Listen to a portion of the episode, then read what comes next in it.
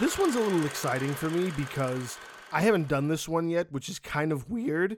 And I just discovered another piece to the puzzle of this film, or this film series, I should say.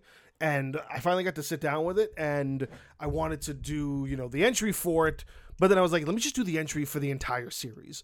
Now, for anybody who has not been exposed to this series, I regret the rock you were under, where you were left to not you know, learn of this film or of this unique concept that they decided to do. Uh, 10 years ago was the first film, I think 2011 or 2012. So, what is the ABCs of Death? Essentially, there's this production company with this producer that's backing it up that was um, looking for 26 directors. They sent 26 directors who wanted to be a part of this experiment in a way. They sent them uh, a letter, and they gave each of these directors a letter and said, "You have to choose a word with this letter, and you have to make a short horror film with the based on the word that starts with this letter."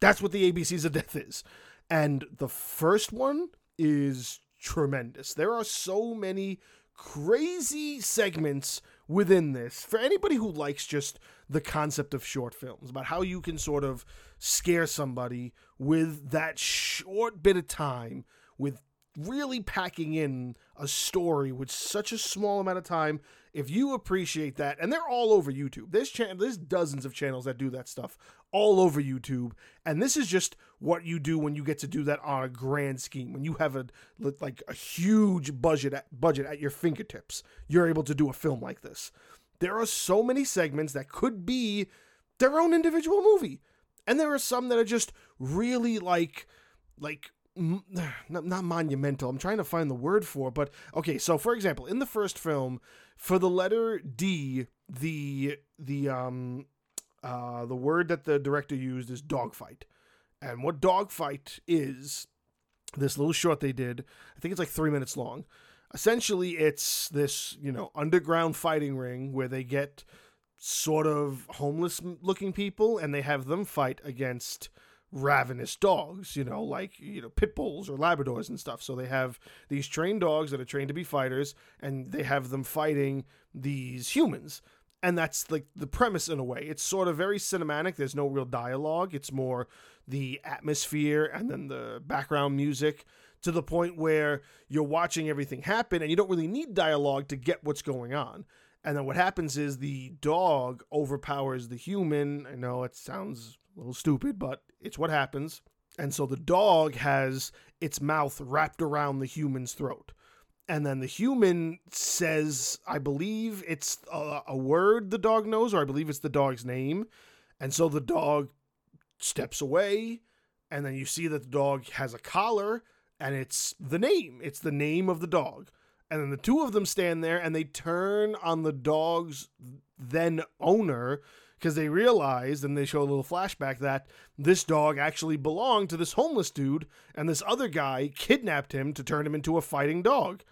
And so they turn and they basically murder this other dude, which is a really sweet kind of storyline when you can only do that in three minutes and you get all of that in three minutes. You literally get the beginning, a middle, and end with that story with no dialogue in that three minute period. And it's probably one of the top five segments of that entire first film. And they have tons of films that are like that, that also lead up to films that are. They're really, there are some really bad ones. So, like for F, you don't want it to be, but yes, for F, the director chose fart. And what he decided to do was he made it that there are, you know, schoolgirls who fart, and their fart is a noxious gas that winds up killing everybody. And it's it's meant to sort of be a comedy horror thing. It's not one of the good ones on the whole list, but that's just to show you the the dynamics of where these directors were kind of going for. That also goes to another one uh, when you get to like Q the the directors shows quack and essentially what it is is that if they kind of break the fourth wall and they talk about how they have to do something with q and they're like okay they're gonna get a duck and they're gonna the word's gonna be quack and what they're gonna do is they're gonna kill the duck on camera and they start prepping all this stuff to kill the duck, and they actually wind up killing themselves, and the duck lives. So that's one of those comedy ones as well. And it's again, we're just talking about all of these different ideas that you can think of. Now, I'm not going to give you too many of them if you've never seen this, which, by the way, it's been 10 years and they have three of these films. I don't know why you haven't seen it yet. So, you should definitely go out and see it if you haven't. You know, find a way to watch it in some capacity because they are totally worth it. This one's worth it. The second one's totally worth it. Then we get a little kind of, uh, we kind of go a little off the rails. So, after the sequel comes out, I think two or three years later, there's nothing but, you know, the kind of looming questions of are we going to get a third one? Because there's potential here to just keep going. You can just keep going. You just get more directors. You can double up on directors. Have them keep doing it because I would love a franchise of this. But there were some issues when the second one came out. They were kind of having a problem, you know, with um, money being a big scenario. It didn't make as much money. And even though it was kind of video on demand, the video on demand kind of led to the copies being pirated. And because the copies were pirated, they lost money. So because production lost money, they are kind of the third film is kind of in in the loop. It's out there. We don't know what's going to happen with it. However, I want to say five years ago, right? What's uh, 2023? Seven years ago, there's a film that comes out called The ABCs of Death Two and a Half. This is what kind of got me back into it because I thought I had seen all of the ABCs of Death things. And then I got this one that popped up on my radar. And I was kind of like, where did this come from? How come I didn't hear about this one? So I didn't see this one until just recently. So now what it is is that it's not part three. It's just apparently this kind of opened the door to what the actual sort of pre-production stuff was. And what it was was they give like hundreds of directors letters. And they obviously pick and choose the one they like the most to go into the film, but they still have the other ones that are kind of sitting there.